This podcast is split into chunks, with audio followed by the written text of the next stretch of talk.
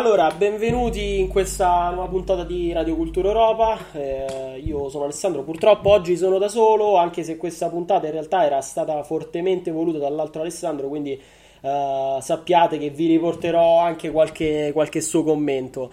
Eh, chiaramente vado immediatamente a introdurre quelli che sono i nostri ospiti. Abbiamo qui con noi Carlo Mannadinolfi e Sergio Filacchioni che ci hanno già raggiunto per questa puntata. Ciao ragazzi. Buonasera. E allora, prima di insomma addentrarci un po' nel, nel discorso che avevamo, stavamo già in qualche modo toccando nel, nel fuori onda, vado come sempre a ricordare a quelli che sono i nostri ascoltatori tutti i riferimenti. Quindi, se vogliono scriverci qualcosa, se vogliono insultarci, perché magari eh, in questa puntata facciamo qualche recensione negativa a qualche bel film o qualche recensione positiva a qualche pellicola orribile, ci possono scrivere al 324 953 9564 e, e ci possono tranquillamente tranquillamente mandare a quel paese. Uh, chiaramente, come sempre, questa puntata poi potrà essere anche riascoltata sul nostro sito web che è cultureuropa.eu e sulle varie piattaforme come Spotify e Spreaker. Invito comunque, come sempre, a seguirci sui principali social network. Ci trovano come Cultura Europa con la K e tutto attaccato. Allora, detto questo, andrei immediatamente a immergerci nel, nel discorso di oggi. E Alessandro, insomma, voleva fare un po' questa puntata dedicata a, ai libri, ai film che si possono, si possono, definire come fondamentali perché in qualche modo vanno a dare tutta una serie anche di, di impostazioni di, di approccio, di, di insegnamenti uh, di comportamento a quello che poi è un, è un, militante, un militante, politico. Lui nello specifico uh, portava, portava due esempi in particolare che nella sua formazione erano stati significativi e che ci teneva a ribadire, cioè chiaramente Hooligans e The Warriors che gli ricordavano in in vari modi un po' quello che era stato il, il, percorso, il percorso politico dall'aspetto positivo e poi diceva ci sono invece film che anche nella loro negatività vanno visti per capire come non essere faceva riferimento a San Babila Ore 20 e Teste Rasate che tra l'altro San Babilo Reventi, lessi, forse fu, fu, Adriano una volta in un commento, lo definì un, uh, un, uh, un, film così brutto che nemmeno la RAI aveva il, il coraggio di, di, mandare in onda. Ecco, quindi proprio diciamo a partire da questo io vi, vi lascerei direttamente la parola anche perché so che siete entrambi molto ferrati sull'argomento, vero? Sì, ma eh, i Guerrieri della Notte dice che è formativo per lui perché vedeva Coney Island come Napoli. Eh sì, no, nello specifico Coney Island era il rione alto a cui dovevamo tornare ogni sera dalla sezione. Quindi sì, in qualche modo... Poi diciamo che il panorama era abbastanza simile. La, la New York sì, no? degradata degli anni, degli anni 70-80 ci assomiglia. Io non sarei, non sarei così negativo con Teste Rasate perché devo dire è uno dei film più divertenti che abbia mai visto. Cioè, veramente, se ti vuoi fare due risate, te lo guardi perché è, è talmente imbarazzante da far ridere, ancora più di Skinhead, che, che quasi siamo ai livelli di eh, Surf Nazis Must Die. Però veramente molto divertente Teste Rasate, soprattutto la scena de, delle discoteche. Io, io spesso.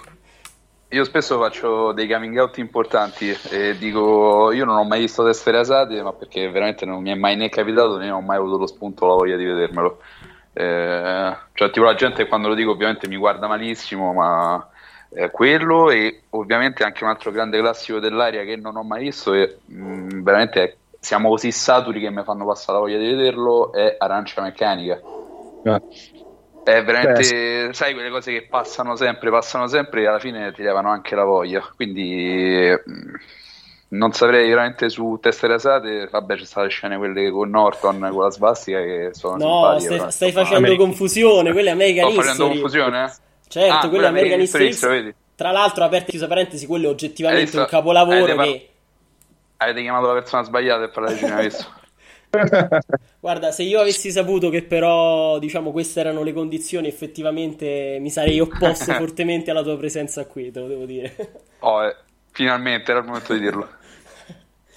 Guarda, allora, su, sui film necessari, non lo so, io su Facebook una volta ho messo una lista che però è di circa 400 film in cui c'erano anche capolavori sono tutti necessari. Insomma, cose così, però insomma, a parte le, le, battute, diciamo che i film, quelli che sono irrinunciabili, diciamo dai grandi classici come Excalibur di John Borman, Conan il Barbaro di John Milius, L'ultimo Samurai, Braveheart, eh, sicuramente anche Fight Club, che comunque è stato molto importante anche dal punto di vista dell'immaginario eh, per tutto un, uh, un, mondo degli inizi del, del 2000. Fair Club, se non sbaglio, è del 99. Sì. Eh, però diciamo che la, la prima comunità eh, che era Variant 451, che poi ha dato vita prima a Casa Montag e poi a, a Casa Pound, eh, diciamo Fight Club ne, come immaginario è stata molto importante e quindi sicuramente, è, che infatti non a caso stava nella copertina del, nella locandina che, della trasmissione. Eh, diciamo questi qua secondo me sono proprio i, i, le cose che non puoi non aver visto insomma tra virgolette non che siano particolarmente eh, cioè non è che sono la Bibbia del militante assolutamente però ripeto dal punto di vista dell'immaginario sono, sono molto forti aggiungerei anche 300 di, di Snyder comunque perché certo. a parte il mio amore viscerale per Snyder però comunque ha delle scene che sono molto eh, molto particolari che insomma nella nostra epoca non, non sono cose da poco le, le, cose che si vedono in quel film. E, e poi sì, insomma, da, sempre dal punto di vista dell'immaginario, io non Uh, non disdegnerei alcuni action movie degli anni 80-90, cioè anche quelli con Schwarzenegger e, e, e, Stallone per dire, proprio dal punto di vista dell'immaginario e eh, non per chissà quale motivo, perché poi ovviamente stiamo parlando di americanate e di diciamo la, uh, l'apoteosi del, del, reganismo sotto certi aspetti, però c'è insomma c'è un, quel tipo di macismo eroico che comunque non fa mai male.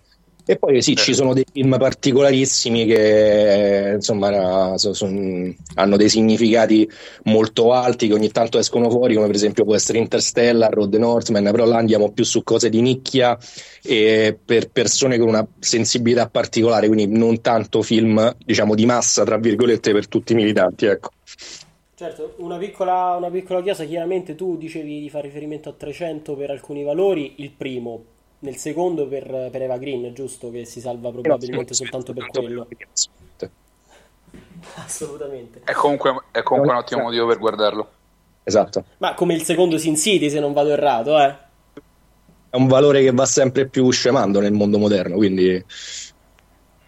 Ecco, che poi, diciamo, perdona, tra, tra una battuta e l'altra, effettivamente Uh, non voglio fare il critico cinematografico anche perché assolutamente non lo sono, cioè sono cresciuto veramente ad americanate, mo, mo ci vuole, quindi film con esplosioni e di guerra, praticamente il mio background culturale è quello con i, i cosiddetti B-movies, uh, gli horror e così via. Però effettivamente una cosa che, che magari noto è che anche le, le, uscite, le ultime uscite cinematografiche difficilmente riescono a trasmettere e a lasciare qualcosa, non sembra che ci siano Uh, diciamo, film da cui si può trarre chissà quale insegnamento, se non, come dicevi tu poc'anzi, alcuni, alcuni esempi, come esempio Interstellar, che però magari eh, sono rivolti a un pubblico, tra virgolette, molto più selezionato anche solo per le tematiche Guarda. trattate. Guarda, io di... commentavo prima un post proprio di Carlo Manno no, sulla serie Romulus, no? uh-huh. perché molto spesso noi facciamo subito la critica magari all'attinenza storica o magari uh, veramente all'immaginario però c'è una grossa critica da fare alle sceneggiature, perché c'è stato veramente sia a livello televisivo che cinematografico un abbassamento della qualità dei film che prima de, proprio dell'immagine, della scenografia, dei costumi, dell'ambientazione, sta proprio veramente nella qualità delle battute, dei dialoghi, del, eh, anche della storia, cioè storie che non si concludono mai, serie che vengono portate avanti all'infinito, cioè quasi un... Uh, eh, un abbassamento totale della qualità della sceneggiatura in favore del fatto che devono fare più serie finché eh, l'attenzione su quella serie non va scemando. Eh, i, film, I grandi film sono sempre più rari, cioè grandi, grandi colossal, eh, grandi spese dei soldi che però poi sono effettivamente bei film, sono stati veramente pochi recentemente.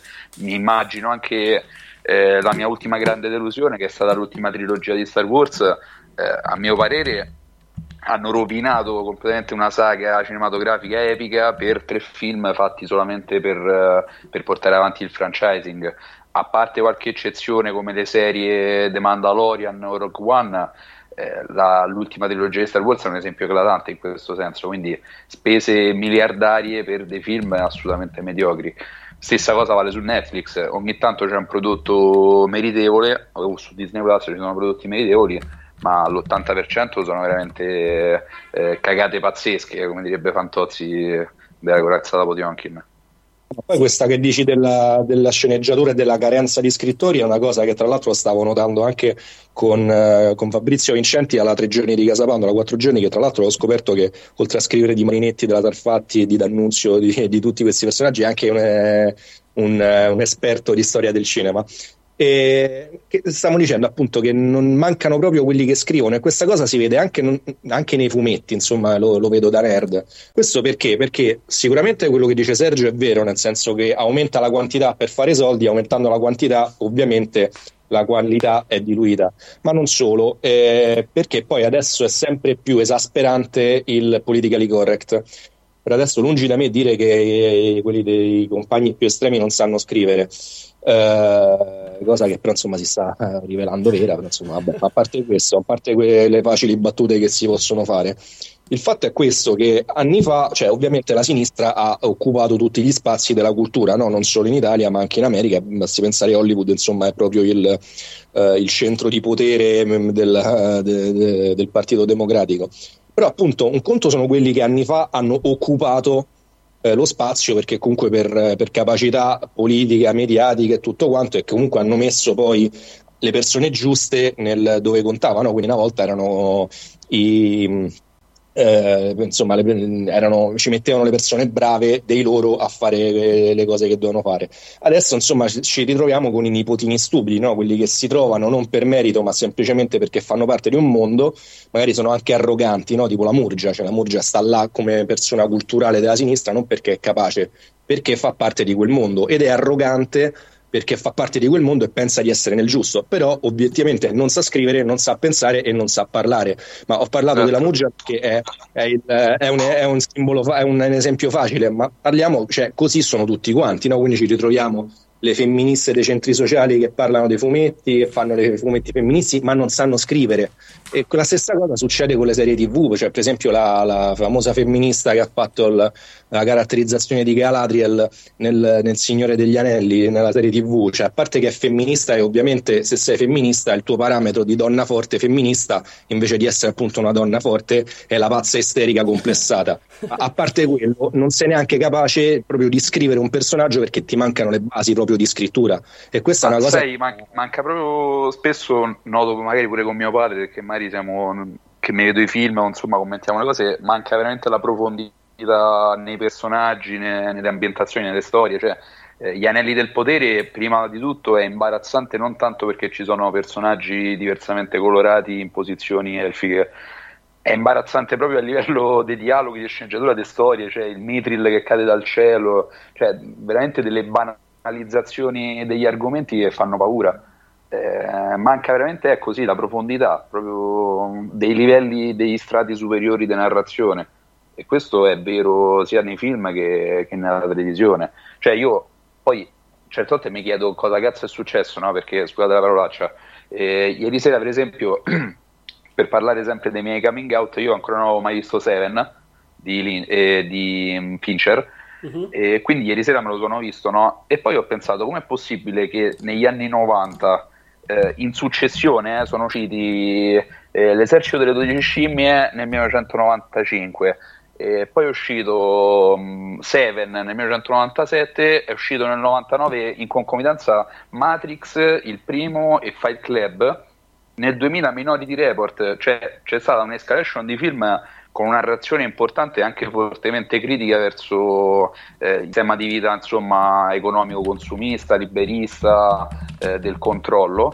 E poi siamo arrivati al 2022 in cui non c'è più eh, veramente un film che ti faccia tremare i polsi. Cioè, forse questa è la cosa più sconvolgente de- degli ultimi anni. E ripeto, quelli sono quattro esempi che ho fatto. Ho la lista insomma, dei film che noi consigliamo con il blocco studentesco in cinque anni, diciamo dal 1995 agli inizi del 2000, insomma, sono uscite veramente pietre miliari del, eh, del cinema anche che a noi piace, critico verso il capitalismo, verso il consumismo, eccetera, eccetera.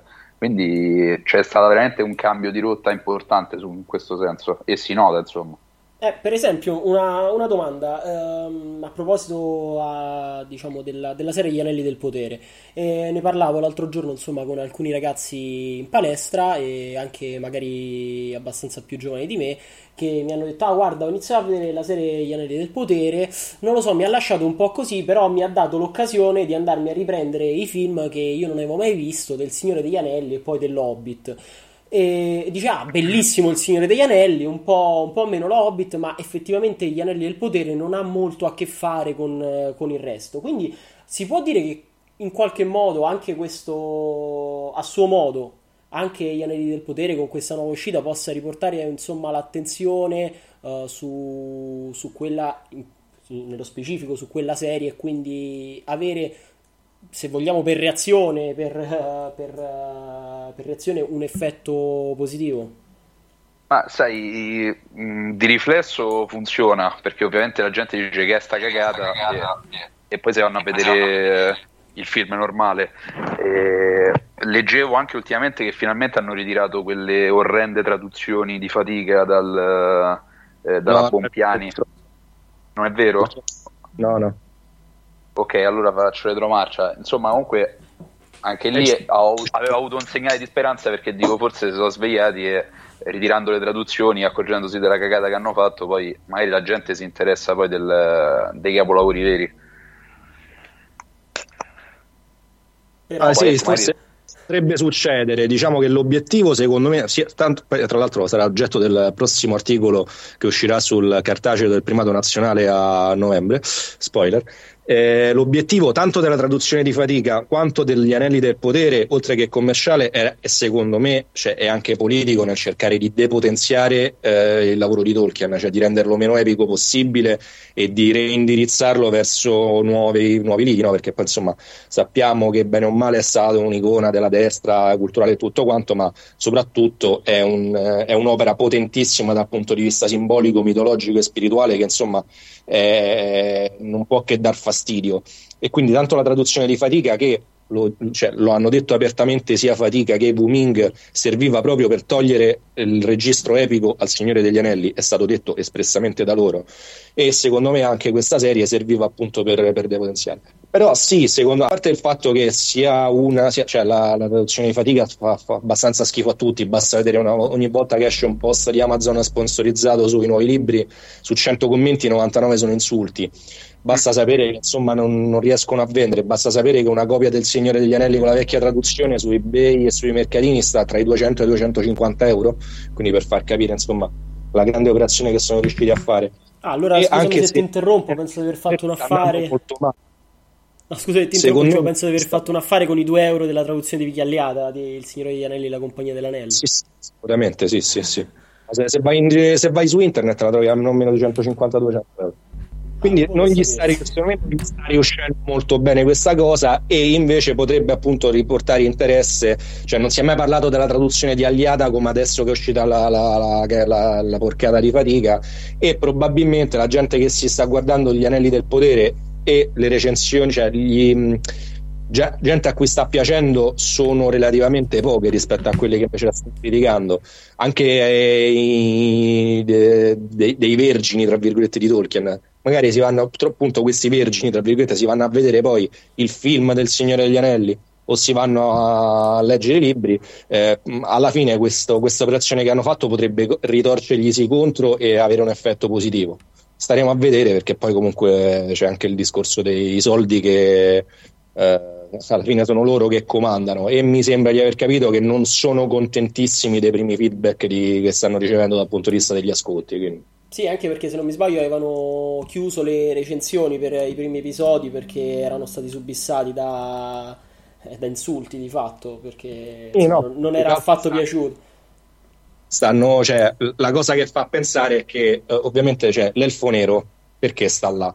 Sicuramente perché l'elfo nero cioè, serve anche per eh, proprio per fare un, uno sgarbo tra virgolette a un certo tipo di spiritualità, no? così come è stato per Heimdall nero, per la Valchiria nera lesbica, per la Sirenetta nera, cioè sono cose fatte apposta perché vanno proprio a cercare di colpire una certa simbologia. Ma in realtà molto più in maniera più paracula, l'elfo nero serviva perché? Perché io ti metto là, appena mi criticano, io dico che mi stai criticando perché sei razzista. E per i primi dieci giorni effettivamente eh, le, le, le, difese del, dei produttori e degli attori e del cast sono state quelle. Ci stanno criticando perché, siamo, perché sono razzisti e non sopportano l'elfo nero e la nana nera.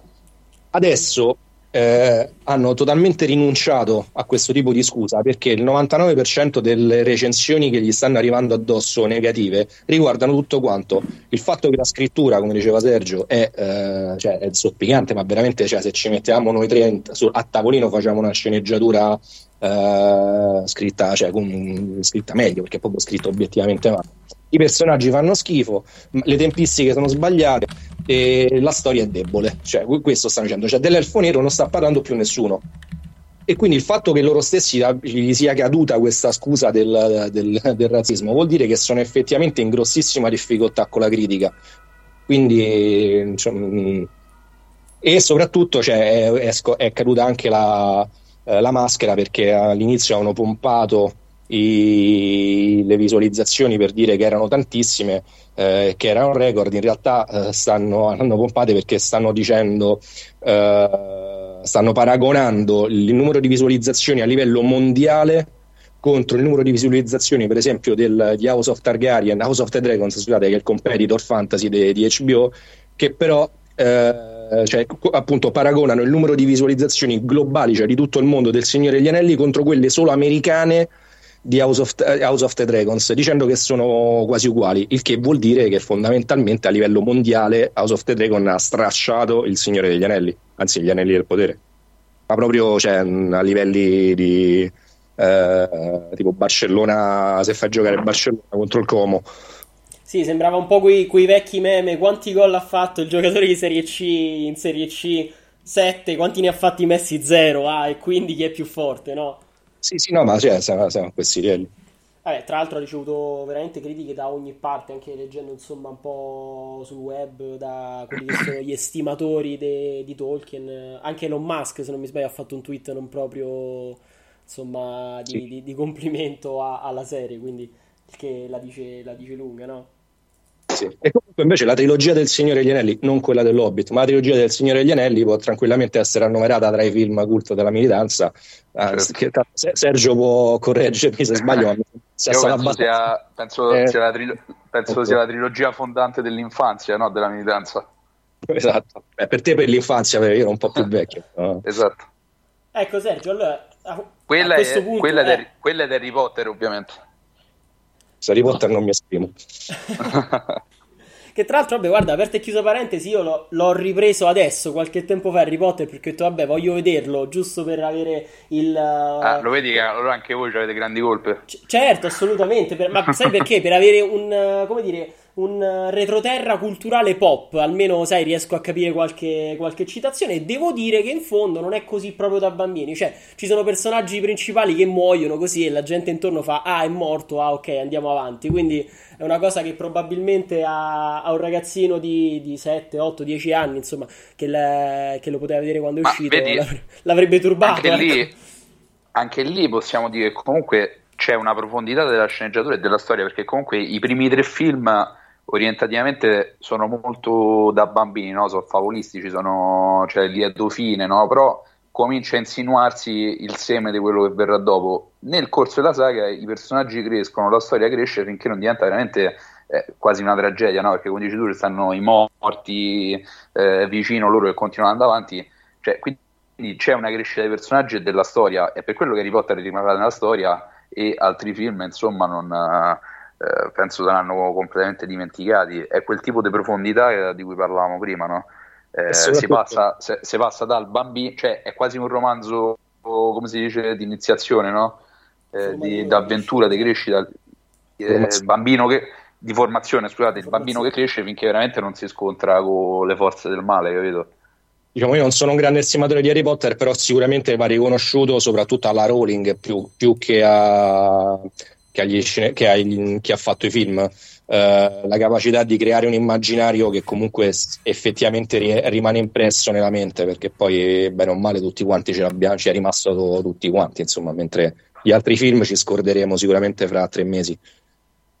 Assolutamente. E allora, guarda, Sergio, io volevo, diciamo, andare a farti questa domanda, dato che hai ammesso le tue, le tue gravissime colpe, immagino, vabbè, non avrei visto ah. nemmeno i vari The Believer e, e, e, compagnia cantante a questo punto. Io ti chiederei quali sono stati in qualche modo i, i film o eventualmente anche i, i libri che, che, ti hanno segnato e nei quali ti sei anche un po' rivisto in qualche modo durante il, il tuo percorso uh. militante. Allora, guarda, ti dico subito con un libro e un film, perché io il primo film che vidi, ehm, diciamo, in ambito politico fu eh, Fahrenheit 451 mm-hmm. di Truffaut, del 66. Certo.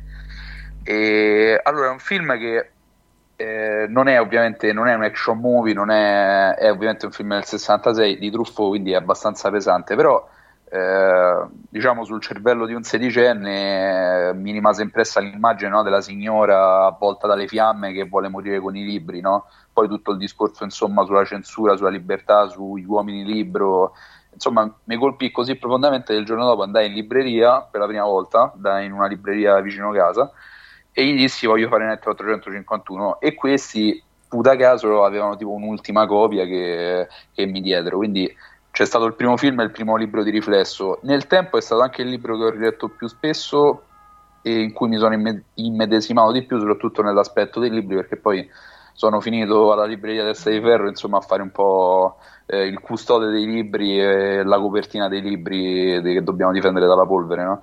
Quindi c'è stata una mia rilettura nel tempo di Fahrenheit che mi ha portato a, veramente a trattarlo quasi come fosse il mio libro zero, no? quello da cui ripartire sempre ogni volta quando eh, si hanno dei momenti magari di dubbio, di noia o di, o di scoramento. Eh, poi nel tempo ovviamente sono arrivati altri film, eh, lo stesso Fight Club, insomma, penso sia stato l'ultimo film che mi ha veramente lasciato tipo a bocca aperta perché non avevo letto niente, non sapevo niente di Fight Club, l'ho visto la prima volta e quando ho capito che lui era schizofrenico, in realtà picchiava se stesso, ho fatto veramente tipo eh, bocca aperta come i bambini e forse è veramente l'ultimo film che mi ha lasciato a bocca aperta. Poi, insomma, nel tempo eh, io credo che la grande potenza narrativa della fantascienza sia quella più forte rispetto ai temi, ai temi attuali, quindi mi sono concentrato molto anche per passione verso, verso, quel tipo di film. Quindi, come dicevo prima, lo stesso Matrix, Minority Report, che secondo me è un capolavoro altamente sottovalutato. Es- esatto, sottovalutato, esatto, stavo dicendo. Sottovalutato, ma che è anti- anticipato nel, è del 2000, quindi ha anticipato quasi di vent'anni le, le fisime del controllo che sono, che sono di oggi, no? l'unità precrimine, la polizia che anticipa i reati, eh, i complotti politici, cioè, insomma è stato veramente visionario. Anche lo stesso Paycheck, eh, quello Ben Affleck, mi ricordo, eh, giocava sempre ecco, sul complottismo, sul, sul sistema di potere che cercando di predire il futuro ne controllava i risultati e quindi in qualche modo eh, bloccava la storia su, sui binari dello status quo. No? Quindi, ecco dove lui costruisce il computer che predice il futuro, Kuma Thurman. Esatto, sì, sì, quello è bellissimo. Che dice per evitare la guerra, per evitare la guerra poi facciamo scoppiare la guerra, cioè è il classico esempio no, di, eh, di maniaci del controllo. E poi ultimamente valutata rilancio con Equilibrium con Christian Bale e, e... Equilibrium sì sì con Christian Bale e coso e quello del Signore di Anelli che fa Boromir eh, Sean Bean lui lui sì sì anche Equilibrium vabbè sulla falsa riga di Fahrenheit, di Fahrenheit insomma è sempre ecco questo sistema che eh, non vuole sentimenti non vuole arte non vuole, non vuole libri no? Eh, secondo me la, la, fantascienza ha il grande pregio di anticipare di tanti anni i temi che poi saranno, saranno di dominio pubblico. E su questo secondo me l'ultimo prodotto cinematografico barra televisivo che è stato all'altezza è stata la, eh, la terza stagione di Westworld su cui sicuramente mm. Manno mi ritroverà assolutamente d'accordo però anche lì c'è il tema del, del grande cervello artificiale che con schemi predittivi cerca di eh, controllare la vita delle persone in maniera aritmetica e non, eh, e non in maniera effettivamente umana. No? E quindi poi c'è la sfida del, del pugno di uomini contro la macchina. Eh, insomma, eh, Westworld è riuscito secondo me a riportare veramente la fantascienza a livelli epici. L'ultima stagione ancora non ho concluso, ma pensavo di concluderla a breve. Eh, è un grande esempio di fantascienza come si faceva un tempo.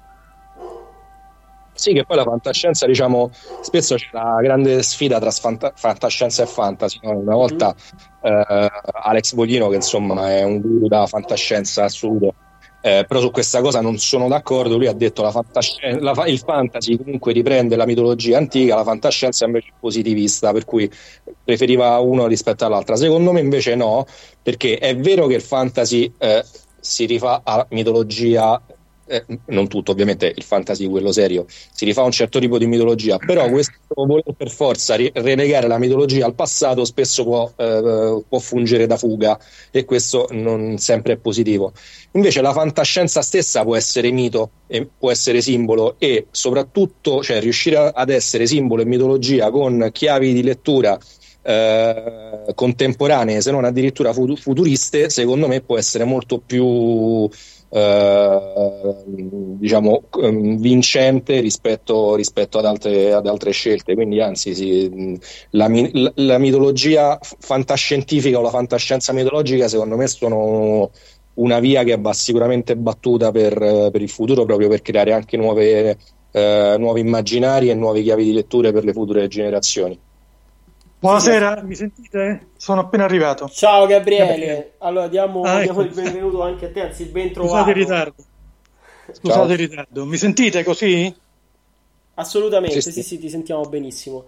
Si, stava, si, stava, parlando un po', non so se hai avuto modo di, di seguirci, di, come detto. Sì, gli ultimi minu- minuti ho sentito, ho sentito.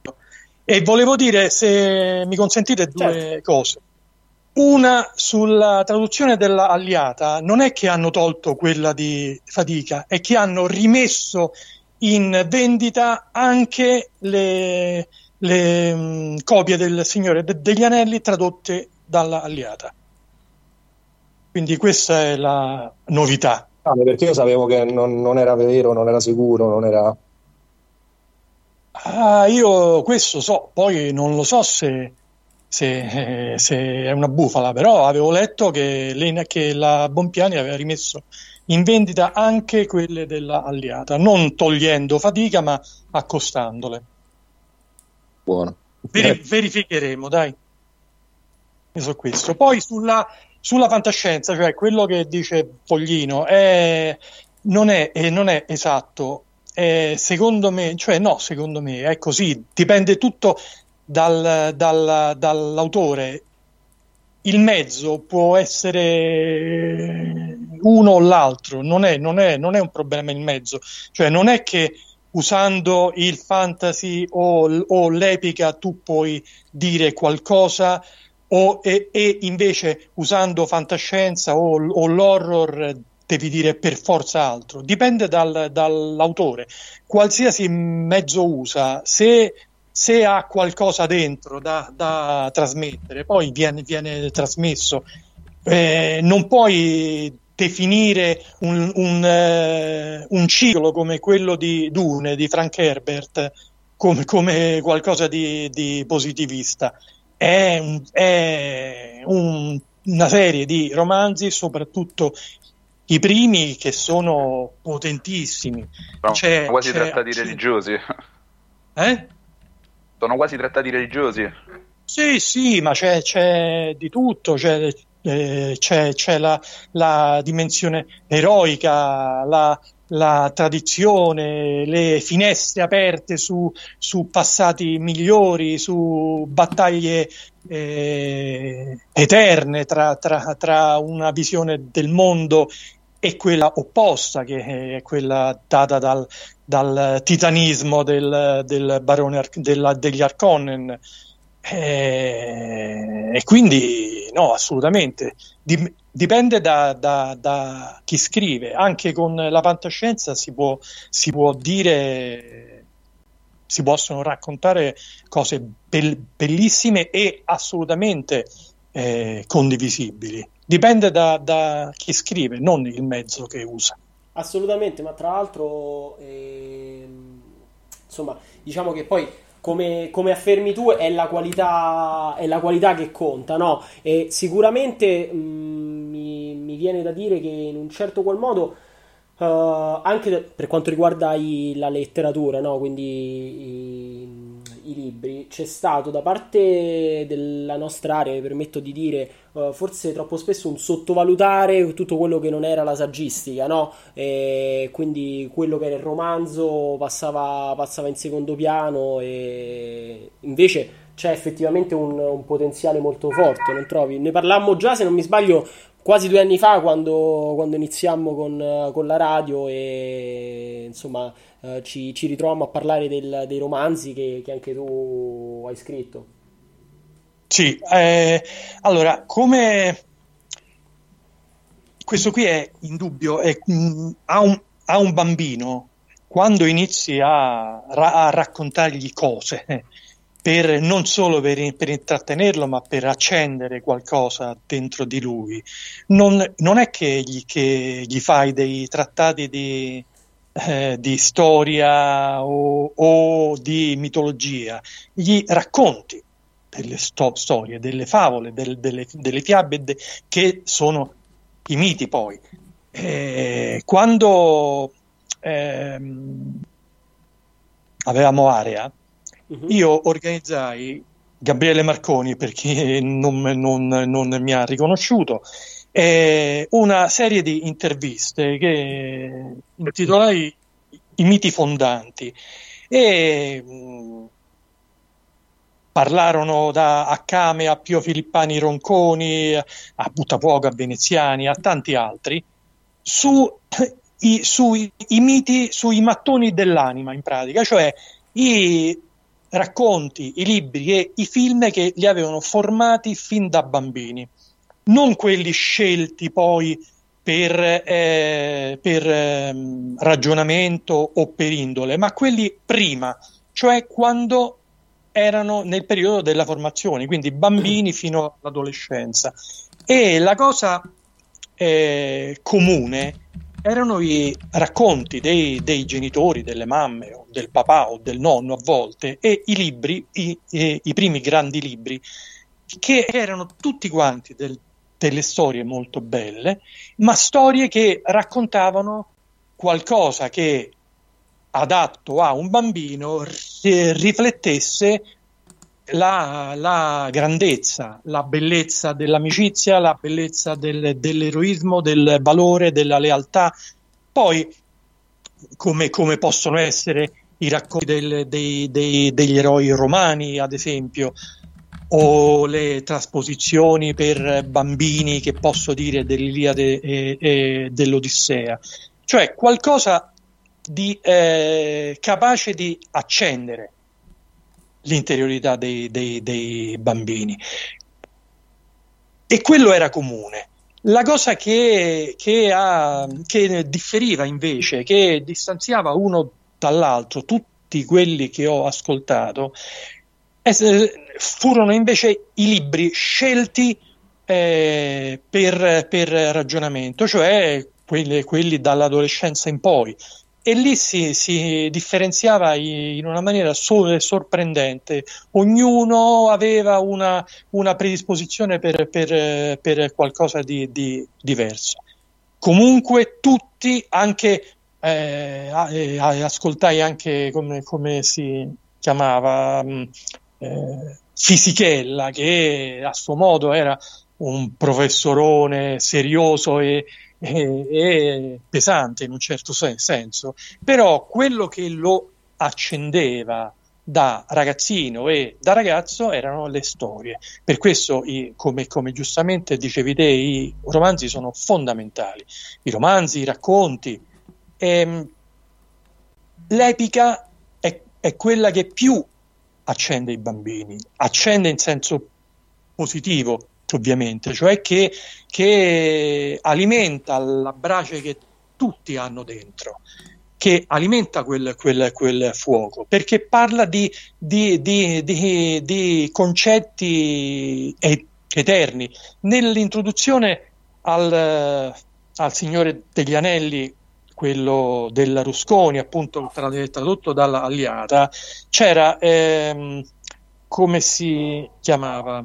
Eh, l'introduzione era di Coso, non mi ricordo il nome, accidenti, vabbè, mi verrà, e faceva la differenziazione tra, tra quello che, cioè, eh, citava quello che diceva Tolkien stesso, cioè noi non parliamo di lampadine, parliamo di fulmini.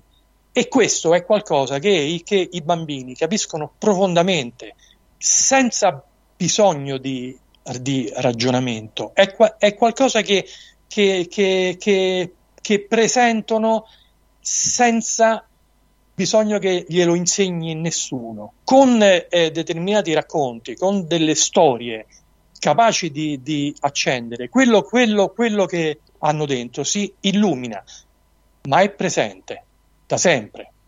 Solo che ci sono delle storie capaci di illuminare quelle, quelle, quelle, quel qualcosa che, che, che, tutti hanno dentro. E le belle le, le, le, belle storie sono capaci di, di accenderlo. Per questo i romanzi sono importantissimi, al di là di quello che, che ovviamente si può e si deve imparare da saggi, manuali e, e, e, e studi. E no, purtroppo è vero che, che, nell'ambiente troppo spesso sono, sono, sono stati trascurati. Guarda, ti dico, per esempio, parlando di romanzi che poi hanno avuto anche delle trasposizioni cinematografiche, uh, due che mi hanno sempre, insomma, eh, sono stati, se vogliamo, centrali anche un po' nella, nel, nella mia vita, oltre chiaramente Fahrenheit eh, 451, su cui, insomma, ho una storia, se vogliamo, eh, simile ma per certi versi all'opposto rispetto a quella che ci ha detto Sergio perché io ho letto prima il libro eh, poi ho visto il film di Truffaut che non mi è piaciuto così tanto perché ehm, a mio vedere insomma non andava eh, a sottolineare l'importanza di alcuni personaggi che invece nel libro erano, erano fondamentali come ad esempio la, la ragazzina che eh, Montag il protagonista incontra se non mi sbaglio si chiamava Claire. E paradossalmente paradossalmente è, è, un libro che ho letto forse un'unica volta o al massimo due perché in qualche modo l'ho, uh, l'ho cristallizzato così, l'ho, l'ho, trattato un po' come una reliquia se vogliamo. Però a parte questo ci sono stati altri due, due, romanzi con i relativi film che sono La guerra dei bottoni e I ragazzi della Via Pal. Tra l'altro i ragazzi della Via Pal, uh-huh. se non sbaglio, la, la prima edizione cinematografica è del 35. Quindi, ce, ne, insomma... ce ne stanno diverse. Devo esatto. dire. C'è c'è anche un film, c'è anche un film italiano, cioè tipo un, uh, più che un film, un telefilm, tipo in tre puntate, quattro puntate. Mm. Sì, ma i ragazzi della Via Palle è un altro fondamentale, assolutamente. Per, per un ragazzino, a me mi ha fatto piangere, mi fa piangere tuttora. Se lo rileggessi ora, per, verserei lacrime amare per Nemsek e tutto. Quindi eh, so, sono, sono romanzi che che, che servono assolutamente e che mi hanno colpito anche a me, i ragazzi della Via Pal. E il film, quello del 37, sì, è quello, quello più, che trasmisero alla Rai più volte, effettivamente, sì. Sì, e tra l'altro sta, insomma, andando a rivedere, se non mi sbaglio, fu... ci furono anche come attori alcuni iscritti del, del GUF di Milano. Lo stavo leggendo, dico la verità, adesso che sono andato a mhm. recuperare la pagina di Wikipedia, quindi è molto interessante. La guerra dei bottoni, tra l'altro, ha anche avuto diverse edizioni cinematografiche Uh, di cui una delle ultime è ambientata durante la seconda guerra mondiale e quindi ci sta lo, nel, diciamo, su, sullo sfondo sempre i, i, tedeschi, i, tedeschi, cattivi. Però al di là di questo eh, io la, diciamo, una delle prime versioni uh, che vidi era forse quella degli anni 60 all'incirca. Devo dire che nel, nel suo modo di, di rappresentare la realtà eh, mi ha ricordato quando, quando, l'ho visto anche un po' quella che poteva essere la, eh, le diatribe dai, che c'erano tra noi e quelli che si trovavano all'altro lato, se vogliamo. Quindi anche questo in qualche modo è stato, è stato formativo nella, uh, nella, nella mia militanza, mettiamola in questi termini. Ma se vogliamo poi andare sul discorso proprio di formazione di una visione del mondo, prima ancora di, di cominciare a fare una militanza, no? che poi bene o male quando uno comincia a fare militanza è perché è anche influenzato da ciò certo, che è instradato. Appunto, uh-huh. prima ancora di fare politica, appunto, c'è i libri che, tra i libri appunto, che formano questa visione, o tra i ragazzi da Via Palla, che insomma è stato importantissimo anche per me, eh, spesso vengono sottovalutati dei classici come appunto Salgari, eh, Salgari e, e Dumas, cioè i tre moschettieri e vent'anni sì. dopo o il ciclo del Corsaro Nero o il ciclo di Sandokan, più quello del Corsaro Nero secondo me, perché quello di Sandokan è un po' più pesantuccio, eh, secondo me sono fondamentali proprio da un punto di vista per raga- eh, ragazzi anche preadolescenti, cioè scuola media. E... Certo, certo, certo. Eh, eh, prima c'era, io quando ero bambino ci, eh, ci stavano una collana di libri per ragazzi che si chiamava I primi grandi libri e erano pieni di questi qui, da, compresi quelli di Scaramouche o, o mm, appunto eh, Kim, eh, sempre di Kipling, eh, La fine di un impero o Sandokan stesso, appunto. Sono libri che in, eh, in, in termini se- semplici avventurosi comunque trasmettono una visione del, del, del mondo che oggi agli alfieri di de, sto cazzo, scusate la, il francesismo, eh, farebbe inorridire, li farebbe inorridire perché eh, sono quelli che, che eh, trasmettono valori eterni. Malgrado loro, sono, sono, sono eh, valori che resteranno per sempre. È, è, è la visione eroica anche nella semplicità che non c'è bisogno per essere eroi questo dimostravano anche questi libri essere grandi e forti come eh, ritorniamo ai ragazzi della Via Pal. Nemsek è un ragazzino, è gracile è, è, il più piccolo però si dimostra grandissimo. Quindi sono, sono valori che vengono trasmessi eh, con semplicità ma eh, non sono delle, dei, dei concetti che andiamo a inserire forzatamente come, come, fanno, come fanno, oggi nei, nei, bambini. Sono semplicemente come soffiare la brace e farla riaccendere per, perché loro li conoscono. Come c'è il, il, la frase famosa di, di Chesterton. Eh, eh, che le fiabe non servono per far sapere ai bambini che esistono i draghi, perché i bambini lo sanno. Le, le fiabe servono a fargli ri- ricordare che i draghi possono essere combattuti. Ah, e non è un caso, secondo me, che adesso la, la, Disney sta rivedendo e ricorreggendo i vecchi classici con dei live action a parte terrificanti dal punto di vista del casting, ma che vanno a sovvertire totalmente il senso de, dei film. L'ultimo esempio è appunto il Pinocchio che tutti quanti ci ricordano, loro ovviamente hanno messo la, la, fatina nera pelata trans e brutta come scudo, no? perché, in modo che così chiunque critica è perché è razzista, però poi alla fine nessuno si accorge che è stato stravolto il, il senso di Pinocchio, ovvero certo. alla fine Pinocchio non diventa un bambino vero, rimane un burattino perché in quanto, in quanto diverso deve essere accettato, che è una cosa veramente abominevole, cioè dovrebbe essere preso, chiunque ha scritto e diretto e sceneggiato quel film dovrebbe essere preso e fucilato per sabotaggio alla, alla Weltanschauung proprio insomma perché ma, fa, ma fatelo no? cioè ne, ne fate di, di, nuovi bellissimi e fateli se siete capaci. Ma no che andate a stravolgere quelli che, che erano i, i, capisaldi di, di, di, di una cultura. Fatene di nuovi se ne, se ne siete capaci magari ne eh, siete capaci, applausi, ma, ma, stra, ma stravolgere è proprio è, è tipico. Ora, eh, se, se, parlassi da, da, se volessi parlare da cattolico, è tipico del, del, del demonio andare a stravolgere quello che è e non cre- creare di, di nuovo, no? Però, però, è vero in un certo sen- senso cioè non sono capaci di, eh, di proporre qualcosa di, di, di, appetibile eh, ex novo e quindi vanno a stravolgere con un, con un doppio eh, vantaggio da parte loro.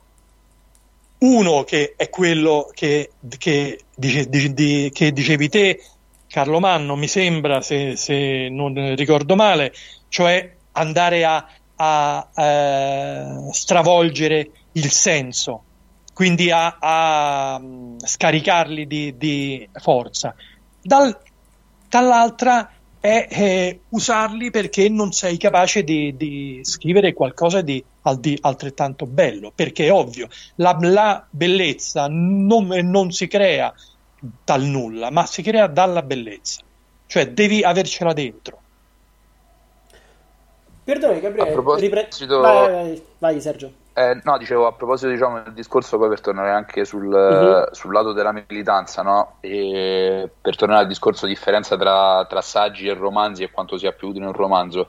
E io ricordo anni fa quando iniziai a fare politica, io le letture del blocco erano, a parte, non lo so, Diario di uno specialista toscano, erano prettamente saggi, e, però per esempio qualche anno fa, 3-4 anni fa, anche con altre persone ci siamo resi conto che eh, erano un po' mutate le esigenze, no? A parte il primo dato fondamentale era approcciarsi a nuove generazioni che non è che avevano problemi a leggere un saggio, avevano proprio problemi a leggere, cioè eh, veramente dalle basi insomma, del, della lettura ABC, no? perché ovviamente quando si abbassa la qualità generale poi si abbassa anche diciamo, la qualità generale delle leve che entrano ovviamente nel nostro mondo. Eh, certo. Quindi ci, ci, siamo accorti che c'era non bisogno... Non è che siamo marziani, quindi... Cioè, esatto, c'era bisogno di imparare a leggere anche ai nostri e quindi abbiamo un po' variato la, diciamo, la nostra lista di libri oltre ai saggi, oltre alla manualistica diciamo, del, del, nostro mondo, abbiamo aggiunto tanti romanzi che per assurdo possono sembrare da ragazzini. Quindi abbiamo aggiunto l'Isola del Tesoro, I ragazzi della Via Palle, Il richiamo della foresta, eh, i diari della motocicletta di Che Guevara, per, per esempio, no? perché comunque eh, è, una, è, un'immagine di avventura, no? E quindi ci siamo resi conto che c'era innanzitutto bisogno, più che della manualistica, di ridare a questi ragazzi, e forse oggi nel 2022 c'è ancora più bisogno rispetto a 4-5 anni fa, perché in mezzo c'è stato il Covid, c'è stata la quarantena, cioè c'è stato un sovvertimento veramente importante della, della vita sociale dei ragazzi. C'è bisogno più che dei manuali, più che delle formule, di consegnargli delle immagini, cioè delle, delle, visioni d'avventura, di coraggio, come diceva Gabriele, che poi sono immagini, immagini eterne che non passano mai. Quindi è importante rivalutare sotto questo aspetto l'importanza della narrativa, anche quella che può sembrare più, più bambinesca e più fanciullesca, perché poi eh, è ovvio che per imparare a leggere non parti dalla Repubblica di Platone, ma eh, parti da eh, dall'Isola del Tesoro, che per certo. assurdo per fare, per fare, un parallelo poi con la cinematografia, io mi sono avvicinato all'Isola del Tesoro quando da ragazzino ho visto la sua versione fantascientifica che era Il pianeta del tesoro, non so se qualcuno se lo ricorda. No, certo. una, una versione fantascientifica steampunk di navi che volano nello spazio, però insomma ricalcava ovviamente eh, il libro di Stevenson, no? però per dire anche lì come poi la fantascienza e il classico poi si possano incontrare veramente in maniera importante nella mente de- dei ragazzi. Eh, sì, questo, oh. è fo- questo, è fondamentale, immagini, immagini, e visioni, cioè, soprattutto poi oggi, ripeto, dopo due anni di Covid, dopo due anni di quarantene e distanziamento sociale, avere di nuovo delle immagini di coraggio, di amicizia, di cameratismo, a prescindere poi da quello che può essere la sua sfaccettatura ideologica, è assolutamente importante per riavere esseri umani. Poi possiamo, lavorare su, possiamo lavorare su quegli esseri umani, insomma. Un'immagine va sempre molto più, approfond- più, in profondità di 100 pagine di spiegone, cioè non è un caso se insomma, gli antichi parlavano per miti, no?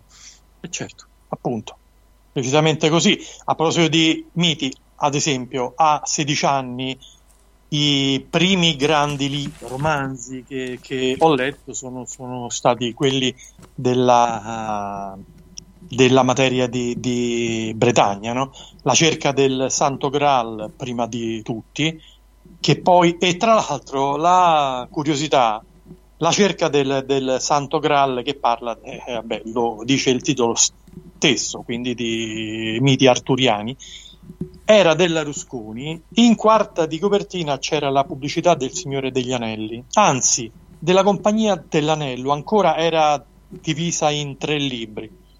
E io domandai a mio fratello, che ha otto anni più di me, eh, che ne pensi di questo qui? Che dici? Me lo, lo compro? E lui disse: No, lascia stare, non, non ti piacerebbe, no, non vale granché.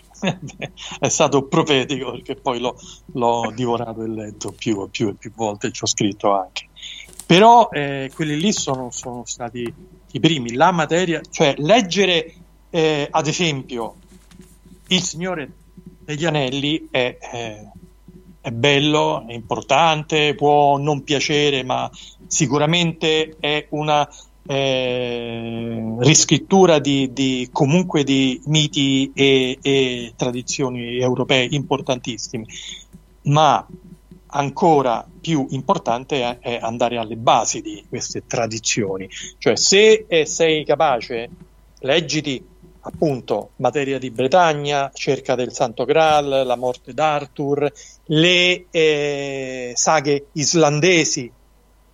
Se sei appassionato di, di fantasy e non conosci le saghe islandesi, eh, ripeto, la, la materia di, di, Britannia o i Mabino John per parlare delle, delle, dei miti irlandesi, eh, sei un, rimani su un livello inferiore, però lì, ripeto, quelle sono, sono scelte che si possono fare poi successivamente. Io inizialmente avevo parlato invece di quelle che, che ti formano da bambino e da ragazzino, quasi adolescente. In, in adolescenza già puoi iniziare a leggere. Noi eh, a terza posizione avevamo sì da, le, da leggere con, eh, con i Guib e con la legione dei, dei, libri che poi avrete letto eh, anche voi, ovviamente, e primo fra tutti il capo di Guib o la Guardia di Ferro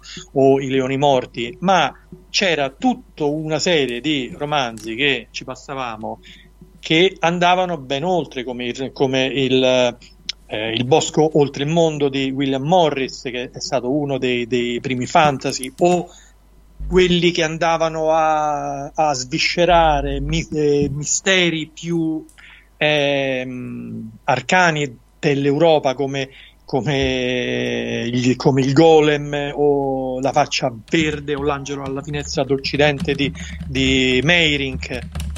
Sono tutti rom- romanzi, ma tutti fondamentali per poter accedere a qualcosa di, di, di superiore, che poi puoi razionalizzare, puoi, puoi eh, approfondire con, con eh, la saggistica, chiaramente, ma perché ti venga eh, acceso questo eh, sapere, questa, questo, questa visione, le storie sono fondamentali, assolutamente. No, ma assolutamente. Tra l'altro, riprendendo una cosa che hai detto giustamente, eh, cioè dell'andare magari a un livello superiore, se uno ad esempio si va a leggere l'Edda, eh, di Snorri L'Edda di Snorri certo. va a vedere che i nomi magari dei nani che tengono i quattro, i quattro punti cardinali, no? il cielo ha i quattro angoli, dice, e poi vengono ripresi praticamente pari pari da Tolkien. Eh, nel... Sì, sì. Gandalf era un nano, Frodo era un nano. Sì, sì, certo, certo. Esatto, quindi comunque c'è, c'è, diventa evidente. E poi per diciamo, tornare a quello che stava dicendo poco fa uh, Sergio, sicuramente vabbè, Jack London, eh, se non erro, veniva anche, veniva anche uh, letto tra l'altro durante il fascismo nelle scuole elementari, insomma sicuramente non, non a caso, il richiamo della foresta, Zanna Bianca, eh, sono, sono credo fondamentali per qualsiasi, per qualsiasi persona, al di là di qualsiasi militante. Poi, se dobbiamo andare anche sull'aspetto dell'avventura, eh, giustamente mi hai, citato, mi hai, citato, un titolo immenso, ma eh, c'è anche Into the Wild uh, a livello sì, di, di film. film. Esatto, anche. E poi, vabbè, c'è sulla strada di Kerouac che, come diciamo, manifesto della Big Generation. Ultimamente Ultimamente abbiamo aggiunto anche la strada di McCarthy, che poi c'è anche il film, il film The Road.